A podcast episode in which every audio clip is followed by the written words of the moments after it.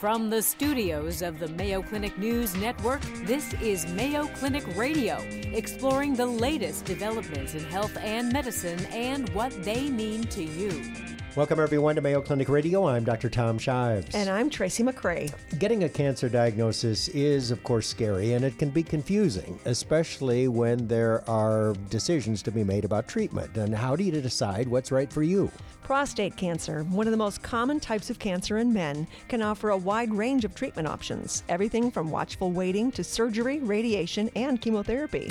On today's program, we'll hear about a pilot study at Mayo Clinic aimed at improving prostate cancer decision making for patients. Also on the program, we'll discuss common wrist injuries. And rhabdomyolysis, the rare condition where breakdown products from damaged muscle get into the bloodstream and can cause kidney failure. All that, along with this week's health and medical news, right after this.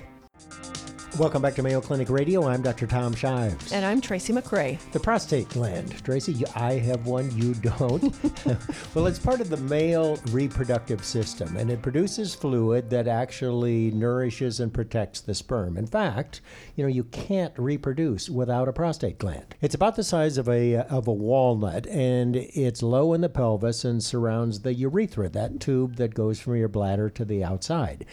And unfortunately, as men get older, your prostate tends to get bigger. And we don't really know why, but that kind of puts the squeeze on the urethra and that slows the flow of urine and makes it harder to go. And that's a condition called benign prostatic hypertrophy or hyperplasia, BPH, a completely benign condition. There's a more serious condition, unfortunately, and that is prostate cancer. It's one of the most common types of cancer that is diagnosed in men and it usually grows slowly and early on it usually stays confined to the prostate gland and it, it really doesn't do all that much harm. But there are other types of prostate cancer higher grade more aggressive that may need additional treatment different treatment and can spread to other parts of the body. So it's a big problem. So, how do patients make decisions about screening and treatment and just who is at risk? Here to discuss prostate cancer decision making is Dr. John Tilburt and his patient, Colonel Jim Williams. Welcome, both of you, to the program. We're happy to have you here. Well, thank you for having us.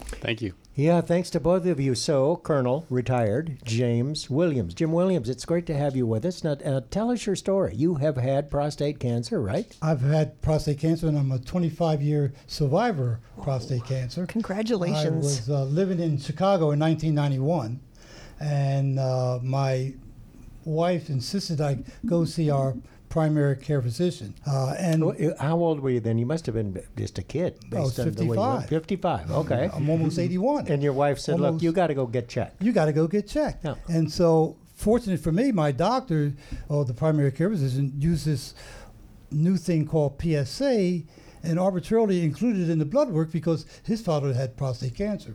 And this is 91 when PSA wasn't traditionally part of the blood. It was blood practically exam, right? brand new then, wasn't Okay. it, doctor Tilburt? Yeah, that was uh, within years of it being discovered and widely disseminated as a, a, t- a screening test for prostate cancer. Not only that, at the time the guidelines were if the PSA number was between one and four, you were okay. And if it was over four, you were suspect and would probably lead to other tests. Well, my PSA was 11. Whoa. Uh, and so I was referred to a urologist. Uh, and my urologist, uh, unlike a lot of urologists, decided that I also needed to see a radiologist because radiologists looked at the world differently than he did. and I needed to talk to an oncologist because they dealt with all kinds of cancers.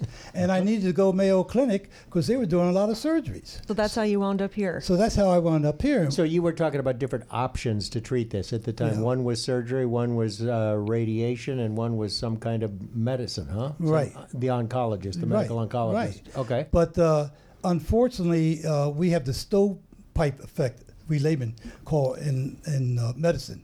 So depending on what specialist you go to, many times you're guided down only that Oh, road. that, sure. And in prostate cancer, there is no gold standard. Uh, so I had the opportunity to look at it from various orientations and ended up here at Mayo Clinic.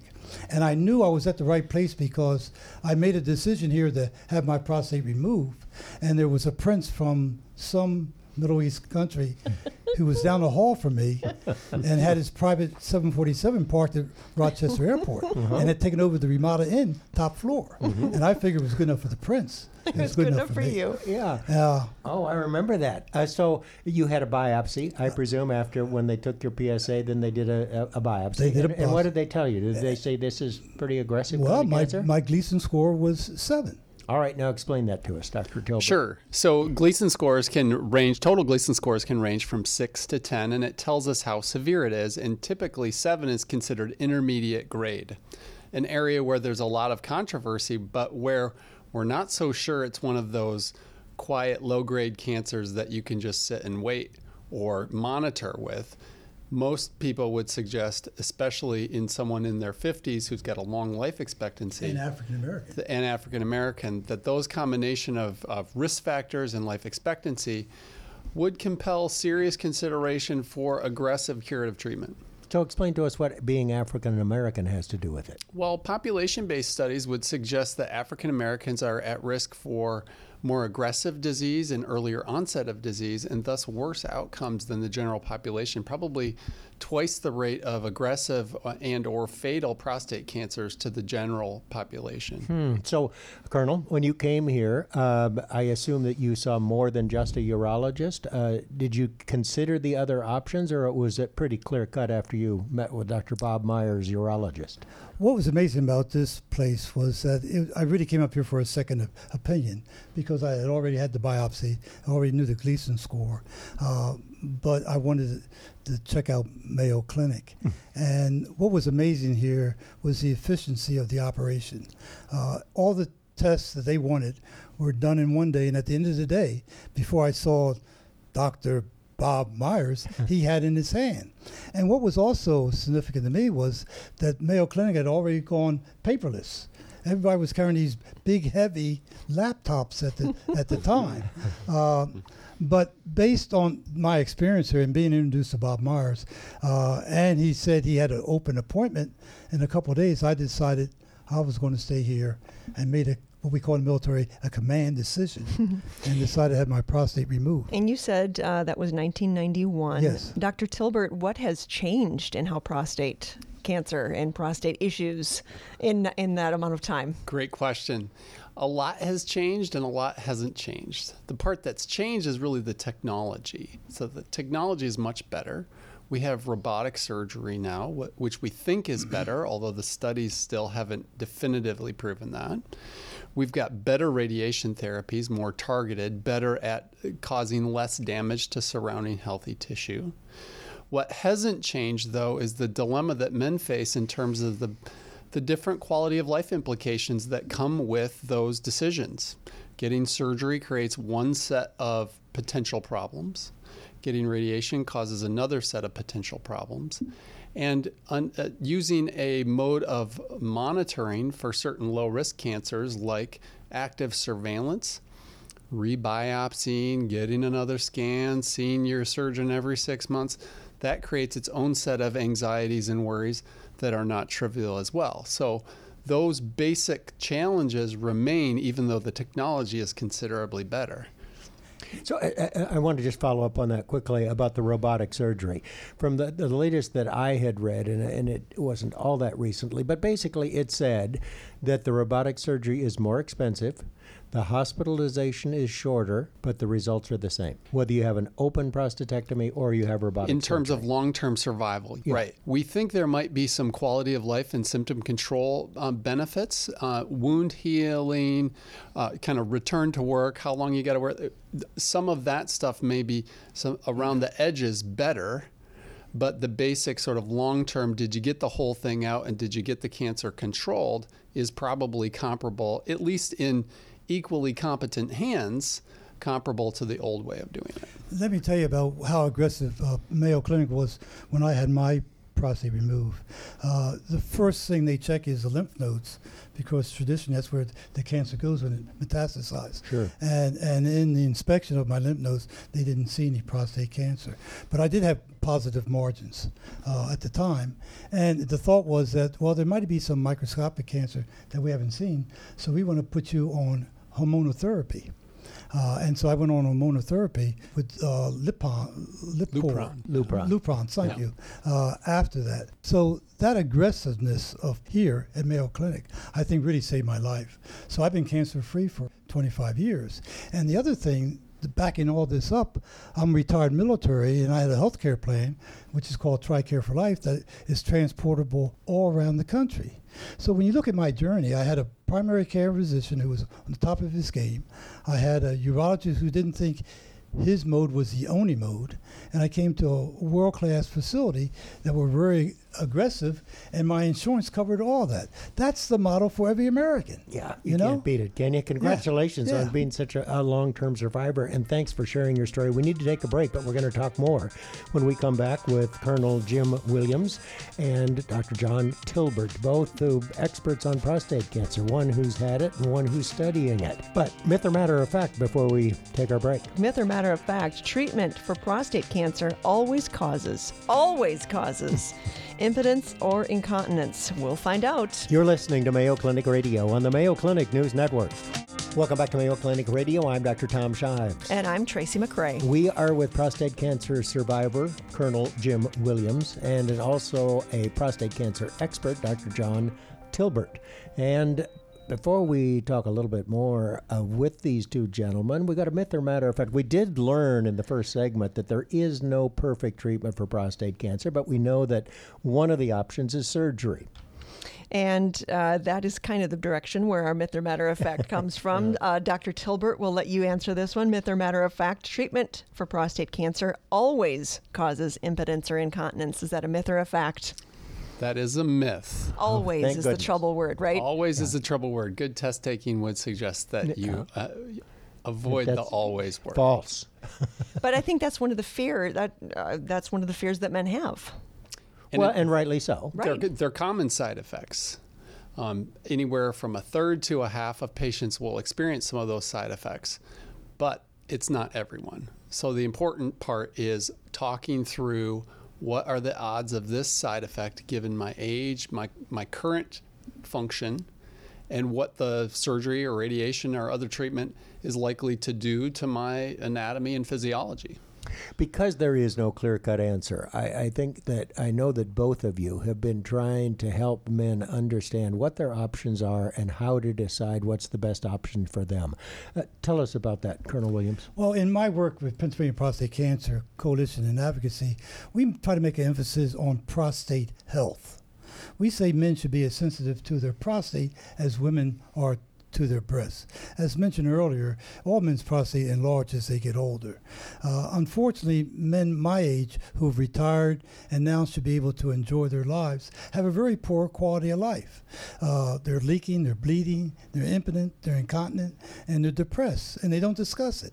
And so our effort is trying to improve men's health and using prostate cancer uh, as a tool and demonstrating why men should do that. We need to go to the doctor when we're well. Not when we're sick.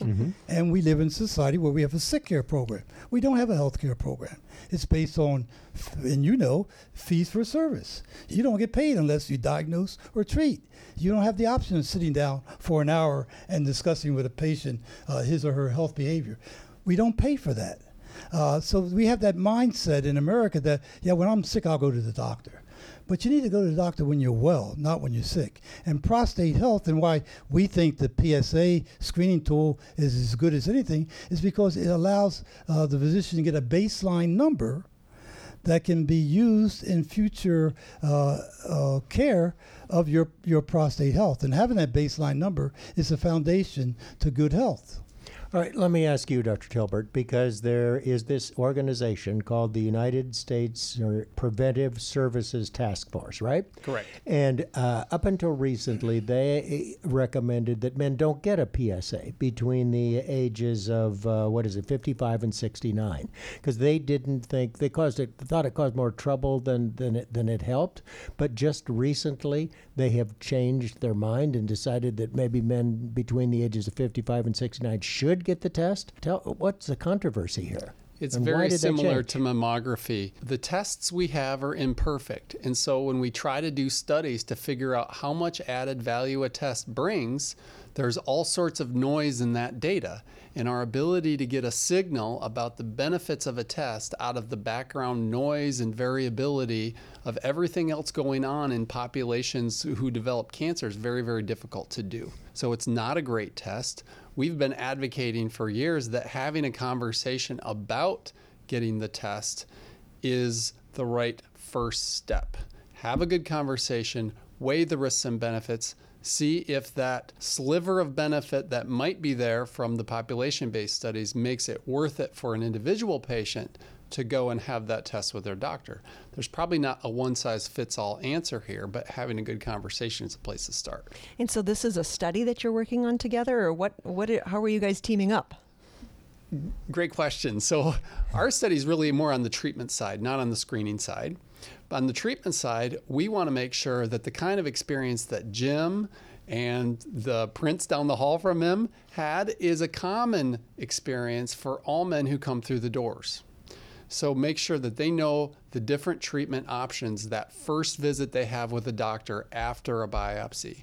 Make sure they see the, the odds of getting better, the likelihood of side effects. Make sure their values in terms of quality of life, sexual function, bowel control, um, intimacy, all that stuff gets talked out in the beginning so that they can think through their options clearly rather than making a instantaneous or fear-based decision to do something that may or may not be in their best interest. And how do you go about helping men do that? Colonel? Well, I preach to them the importance of advocacy uh, and, and the importance of maintaining good health uh, and speaking out, coming out of the closet uh, and speaking about their health conditions. And I wish I had really had a, a, good answer for that. I've been dealing with this for 25 years. Women are from Venus, men are from Mars. uh, one of the mistakes we've made in men's health advocacy is we've tried to emulate the great results the breast cancer community have had in their in their course of action. But we're dealing with a different breed of cat. so men take better care of their cars than they take care of their health. They don't take their cars in because they're sick. They take it in because they understand changing the oil is a good maintenance. But when you talk to them about you need to go to the doctor when you're well, that you need to know what your baseline numbers are, they don't see the coordination between preventive maintenance and preventive health. And so we need to change that paradigm in America, and we're trying to get a higher uh, priority for men's health in our communities. Yeah, well, it's great, and and thank goodness people like you and Dr. Tilburt are doing that. So, um, if a man is diagnosed with with prostate cancer, how does he go about uh, getting the right information and making a decision? How do you help him? I would say uh, go to trusted organizations and websites. American Cancer Society, the Centers for Disease Control has good things. Um, the Agency for Healthcare Quality and Research, MayoClinic.org.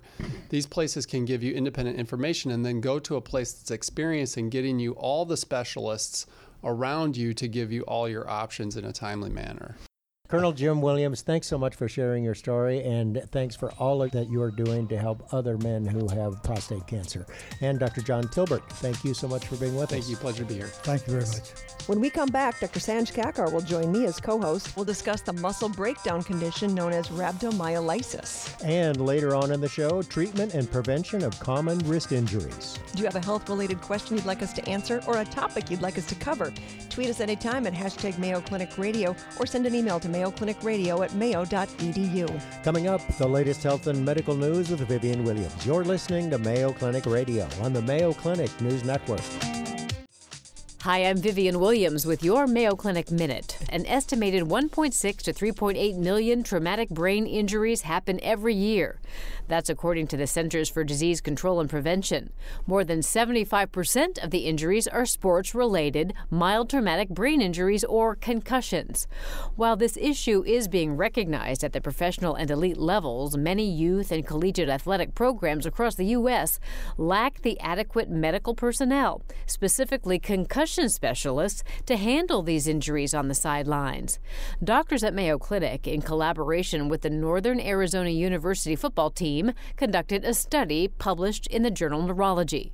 The study, funded by Mayo Clinic, focuses on concussion specialists using telemedicine technology to see if a player needs to be removed from play in real time.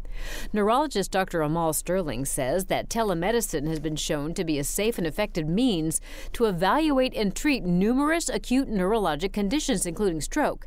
Now, doctors are starting to explore using telemedicine to manage concussions. It works like this during examinations of players with concussions, doctors at remote locations can ask additional questions and repeat any portion of the physical evaluation. The decision as to whether or not the athlete should be removed from play is made by both the athletic trainer and neurologist. It's all about finding ways to keep athletes of all ages safe. For the Mayo Clinic News Network, I'm Vivian Williams. Welcome back to Mayo Clinic Radio. I'm Dr. Sanj Kakar. And I'm Tracy McCray. Rhabdomyolysis is a rare condition in which muscle cells break down and release a substance into the blood that can lead to kidney failure. Most often, it's seen in people who have suffered major injuries or trauma. Sometimes, however, it may develop in response to certain medications, dietary supplements, or drugs. In some cases, rhabdomyolysis may affect athletes such as weightlifters and marathon runners. Recently, the University of Oregon suspended the football strength and conditioning coach for one month without pay after three players were hospitalized with rhabdomyolysis following a series of intense workouts. Here to discuss rhabdomyolysis is Mayo Clinic's physiologist and human performance expert, Dr. Michael Joyner. Welcome back to the program, Dr. Joyner. Tracy, great to be with you. Sanj, nice to see you as well. All right, rhabdomyolysis, it must be like high functioning athletes that suffer. Well, I, I, think if you go back to the first principles that Sanj elucidated there, it's muscle damage, frequently crush injuries, trauma, as we see in, in car wrecks, uh, people getting rolled over by farm implements, things like that. Sometimes medications, sometimes uh, other strange things that cause skeletal muscle to break down. But what can happen with athletes is people can push themselves very hard, frequently with what we call eccentric exercise. They can overdo it and if this is amplified by dehydration, they can have muscle breakdown. And that muscle breakdown will cause the muscles to leak out a substance called myoglobin. The myoglobin is difficult for the kidneys to clear and in fact gums up the kidneys. And so you get this sort of secondary uh, kidney failure. And that's what happened to these athletes at the University of Oregon.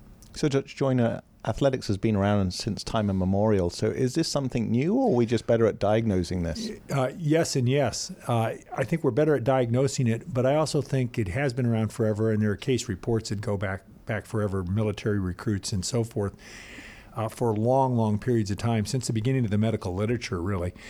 And I think what's happened now with so much high intensity training uh, uh, and and the emergence of the strength and conditioning coaches, it's easy for people to overdo it. In cases where rhabdomyolysis is seen, wh- what frequently happens is a pretty pretty common series of events. A lot of times it occurs after an elite or highly trained athlete's had a bit of a layoff, and people come back with a square wave doing the workout they had been doing, oh. and it's a ah. whole lot harder than they thought. Sometimes it's in a group environment where people are pushing each other and it's highly competitive. Sometimes it's an overzealous coach uh, pushing things. Sometimes it's a combination of all those things in dehydration, either pre existing or a warm environment. And then uh, sometimes it's the type of exercise, again, a lot of negative contractions or eccentric contractions and uh, things like up downs, uh, too many burpees, uh, and certain types of weightlifting. Has there that ever happened to you, Dr. Kakar? Well, Too many burpees? I don't even know what an up down is. I've never heard of that before. well, then I think you and I are safe. But that's I was just going to ask someone you know that's just training for their first marathon, or you know they're kind of a weekend sports right. person. They can have problems with rhabdomyolysis Absolutely. as well. Absolutely, they can. And again, it's the same sort of thing a sudden increase in the intensity and duration of the exercise, frequently warm weather or pre existing dehydration. Uh, and so, what people need to do whenever you take a big jump up, you know, you build into it slowly and make things progressive. You can tolerate almost anything if you build into hmm. it.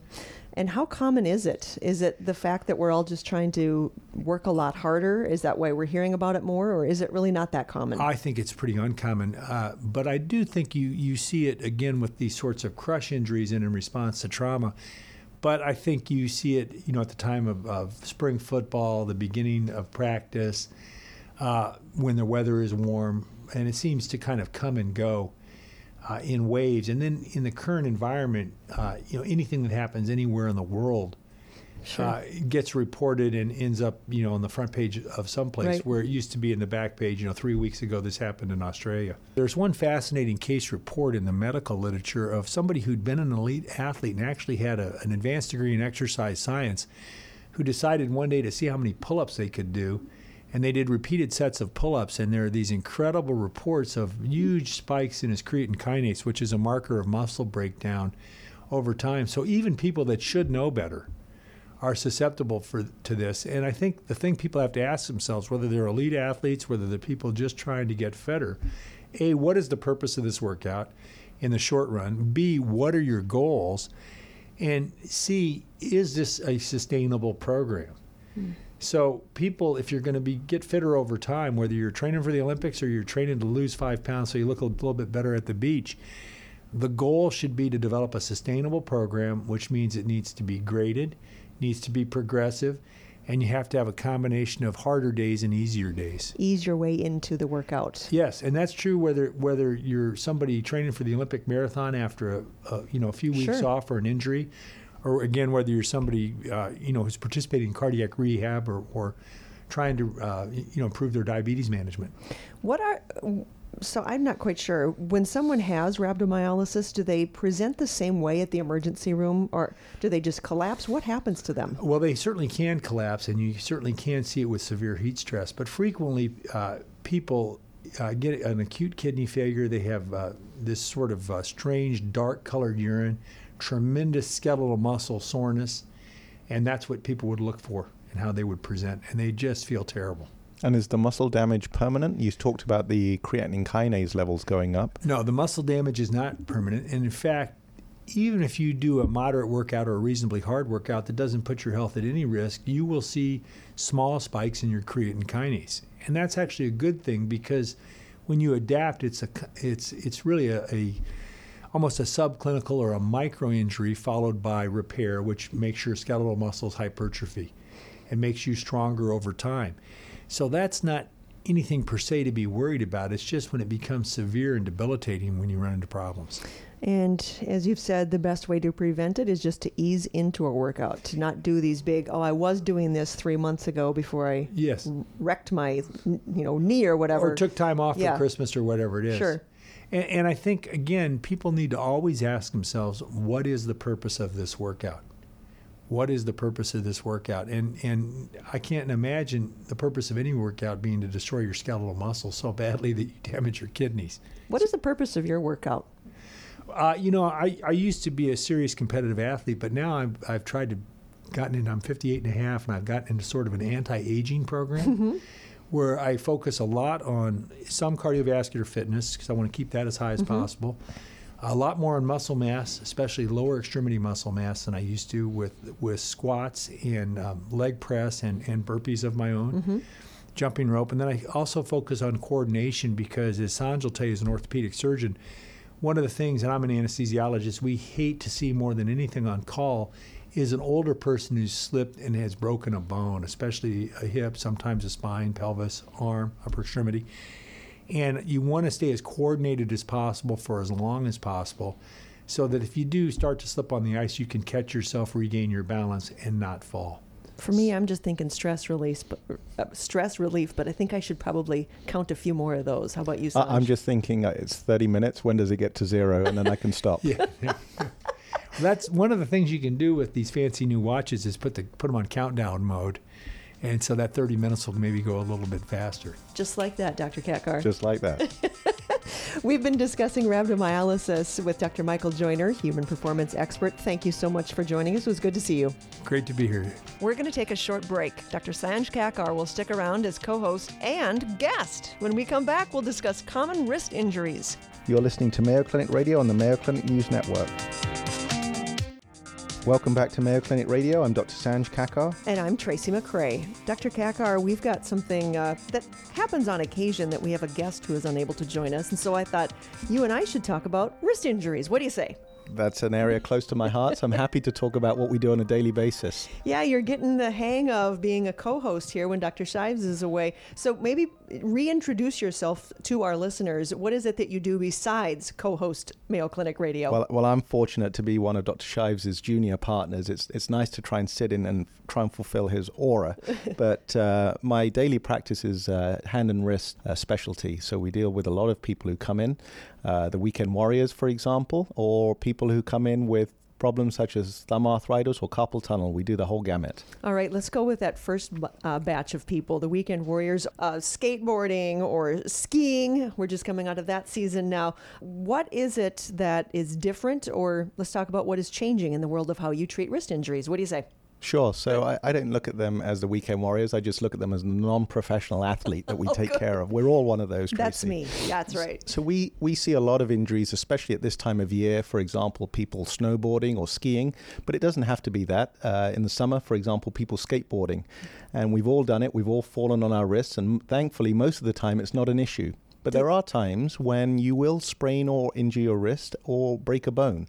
And so that's what we're sort of dealing with, especially now.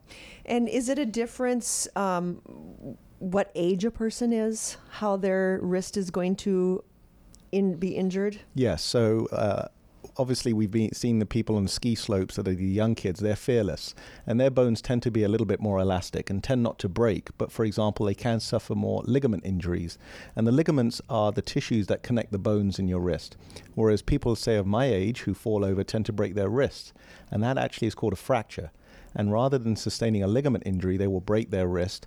And there's degrees of acceptability. So most people, when they come in, they get an X-ray, and we'll look at the alignment of the bones. And if the bones look well aligned, we'll treat them in the cast, and that takes about six weeks to heal. But sometimes it can be displaced, and these patients will need an operation. Is a ligament injury worse, or is a break worse? That's a good question. I would say that the uh, wrist fractures tend to be, be- uh, easier to treat than ligament injuries because bones tend to heal more predictably compared to ligament injuries. But um, we're lucky here at Mayo. We have uh, a wonderful partner, Dr. Kristen Zhao, and she's just received a federal uh, grant to better allow us to assess these ligament injuries and determine how best to treat them.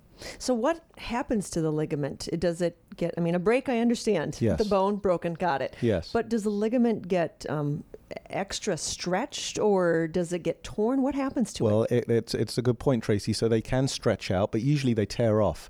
And the best time to treat a ligament injury is if it happens straight away. That's the best time when ligaments have their ability to repair and heal, and that requires an operation. But I'm sure you know many people who have may have sprained their wrist and they thought it would get better and it never did. And they eventually go and see their doctor maybe a year later. And at that stage, it's very hard to repair that ligament. And that we need to try reconstruction techniques. Now, this was actually uh, first recognized back in 1972 at Mayo Clinic by Dr. Dobyns and Linscheid. So we have a hmm. strong history here. But unfortunately, despite many techniques, we don't have the gold standard in terms of how to treat them. So, what is it? You said Dr. Zhao is studying yes. different treatment eh, efforts for ligament injury? So, what she's doing is that she has a team um, of scientists whereby we're scanning the wrist in real time. And so that allows us to look at how the bones are moving and try and analyze where, in fact, the ligament injury is happening. Is it happening on the back of the wrist or at the front of the wrist or both? And then that will allow us to guide our treatment to really hone in on what area needs to be first fixed as opposed to a a hammer trying to hit uh, a nail in every case. what would the difference be, though, if you're going to end up repairing it surgically? Yes. What is the difference if it's a front or a back? Just well, that, bef- that you know before you get in there? Exactly. And that will also allow us to pinpoint where it is. So if it's just a ligament tear at the back of the wrist, and that's where we'll focus our attention. But invariably, it happens on the front side as well. So if you imagine a door hinge, you can only stop it from opening and closing at one particular oh. site. But with this technology, it'll allow us to see if the hinge is actually at the top of the door, at the bottom of the door, or both of the hinges are off. And hence, we can target that area to fix. So the surgery is just more efficient? It's more exact. Okay. Is there any other benefits of knowing that before you go in for the surgery? Well, it can also help us to determine how best to fix them. So, for example, recently we've been not only fixing this with a tendon graft, which is what we usually do, but tendons stretch out, and so patients are immobilized for a long period of time. So now what we're doing is actually putting what you would maybe think of it like a shoelace and putting it in there to give you extra strength to these ligament reconstructions so we can move the patients quicker as opposed to immobilizing them for months, which is what we traditionally do. You said grafting a tendon in there. Where, Yes. Is that a donor type of thing, or what is that? It could be a donor tendon, or some of us actually have an extra tendon on the front of our wrists. And if you imagine the tendon as being a rope, we're just taking the rope out from the wrist, which we don't use, and putting it into another area. So, uh, figuring out the tendon injury before Mm-hmm. e- surgery, that's something that is new. What else? What else is new in the in treating wrist injuries? So one of the beautiful uh, parts of working at Mayo Clinic is that we we work with people far cleverer than ourselves, and so uh, I had the fortune to work with uh, Dr. Christopher Evans, who is part of the physical medicine and rehab department, and we've started a division initiative within the hand surgery of patients when they break their wrists. Sometimes it injures the cartilage, and the cartilage is the shining is the shiny layer at the end of the bones. So if you imagine two china plates rubbing on each other, they're smooth. But when you break your wrist, it's like breaking that china plate. And no matter how perfectly you piece it together, you'll always have little ridges. And those ridges can cause cartilage damage. And if untreated, can cause arthritis. So, thanks to Dr. Evans, he has identified a steroid that we all use in regular life. And we're randomizing patients. It's the only FDA approved study in the United States whereby patients who have a wrist fracture, which breaks the cartilage, they're either randomized to a one off steroid injection or they're randomized to a sort of water injection. And we're following these patients to see if indeed this prevents the cartilage from dying and prevent arthritis. So the china plate, going back to that, is still it's broken. Yes. It still has a little bit of a saw-like effect on the cartilage. Yes. But you're trying to see if it doesn't damage the cartilage cartilage as much, or that the cartilage can recover from that. So the cartilage is already injured at the time of injury. Okay. But what happens is that the cells that make the cartilage can die. And what we're trying to hope with this injection is prevent those cells from dying and hence prevent cartilage from breaking down. Any initial findings you can share? No, the, the beauty of this is that uh, the uh, the investigators and the surgeons do not know what we're injecting, and so we're completely blinded to this. So patients are still treated in the normal way that we would, but we will find out uh, in about two years' time, actually, actually if this had an effect or not. Okay, so here's what I've learned about you. And I don't know, have we been working together two years or something like that now? I think that you have got a little bit of researcher in you, although you're not officially in research here at Mayo Clinic, are you? Well, we all do research. That's Right. what I think what, what sort of brought us into the field. And, and if you look at the Mayo emblem, it has three shields the clinical care, education, and research. And it's, it's no happenstance whereby all of those shields are interwoven amongst each other. And so it really, we're lucky f- to treat patients. Patients give us the questions that we don't have the answers to. And hence, that's what spawns the research. But research is a team game. We have wonderful research here and scientists, and we can't work without them uh, to try and answer these questions. Finally, one of the things you said, we've got the un, the non-professional athletes that get injured Yes. when we fall Yes. off of our bike or whatever it is that we fall, and then elderly folks who fall and break their wrist. They Yes. probably do more wrist breaks than ligament injuries. Correct. Is there anything new in um, helping them with wrist injuries? Well, actually, there's a lot of information that's coming out that perhaps we may have been a little bit too aggressive in fixing all of those wrist fractures. And there's good data showing that patients aged over 65, if they're treated with or without surgery and, com- and compared, those who are treated with surgery have better looking x rays because we obviously we've done something to make the bones align better, and they have better grip strength, but functionally they actually do the same. Hmm. And so it sort of brings into question of we need to individualize the treatment on each of these patients because a person who's over 65 may not be as active as somebody who's under 65. So I mm-hmm. think we have to look at their functionality as opposed to their age. Excellent. We've always got a lot of information to share. And when I ask what you're interested in, of course, we have all sorts of information to share. Thank you so much. Thank you, Tracy. That's my conversation with Dr. Sanj Kakar about wrist injuries and ligament injuries, what's new and how to treat them. Thanks again, Dr. Kakar. My pleasure. And that's our program for this week. For more information about topics discussed today, visit us on the web at Mayo Clinic News Network, where you can access a podcast of today's show, previously aired programs, and the latest news from Mayo Clinic. Tweet your health and medicine questions to hashtag Mayo Clinic Radio. You've been listening to Mayo Clinic Radio on the Mayo Clinic News Network. Our producer for the program is Jennifer O'Hara. For Mayo Clinic Radio, I'm Dr. Sanj Kakar. And I'm Tracy McCray. Thanks for joining us. Any medical information conveyed during this program is not intended as a substitute for personal medical advice, and you should not take any action before consulting a healthcare professional. For more information, please go to our website, radio.mayoclinic.org. Please join us each week on this station for more of the medical information you want from Mayo Clinic specialists who know.